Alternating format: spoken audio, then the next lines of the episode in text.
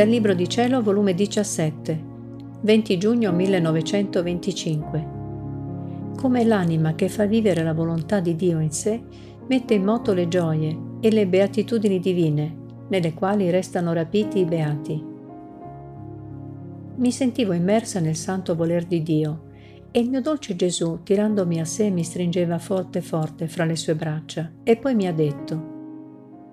Figlia mia, Oh com'è bello il mio riposo nell'anima che ha per vita il mio volere e che fa in tutto e per tutto agire, amare la mia volontà in essa.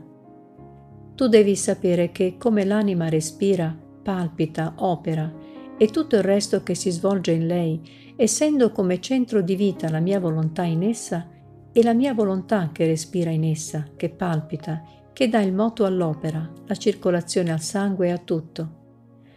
Ora, essendo questa volontà quella stessa che hanno le tre divine persone, succede che sentono in loro il respiro dell'anima, il suo palpito, il suo moto. E siccome la nostra volontà, ogni qualvolta che si decide di fare un atto, fa uscire da noi nuove gioie, nuove beatitudini, nuove felicità, che armonizzando tutto ciò tra le divine persone formano mari immensi di nuove felicità, che involgendo tutti i beati questi restano rapiti in queste gioie e sono scossi da questo rapimento quando la nostra volontà vuol formare altri atti di volontà per felicitarci e farci mettere fuori altre beatitudini. E mentre restano scossi, restano più fortemente rapiti nelle nostre immensurabili beatitudini.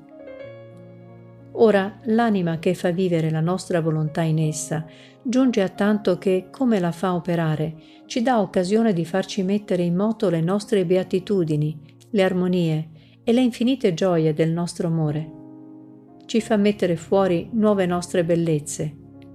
La nostra volontà operante nella creatura ci è tanto gradita, tenera, amabile, ci fa delle nuove sorprese, mette in moto le cose nostre per darci il ricambio della nostra gloria, del nostro amore, delle felicità nostre,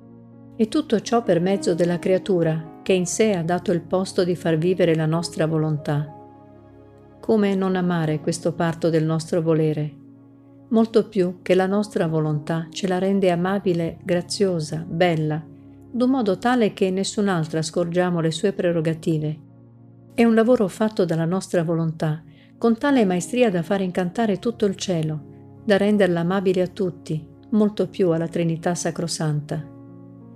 e mentre ciò diceva mi stringeva più forte e facendomi mettere la mia bocca nel suo cuore ha soggiunto Bevi anche tu a larghi sorsi le nostre beatitudini, saziati come vuoi e quanto vuoi.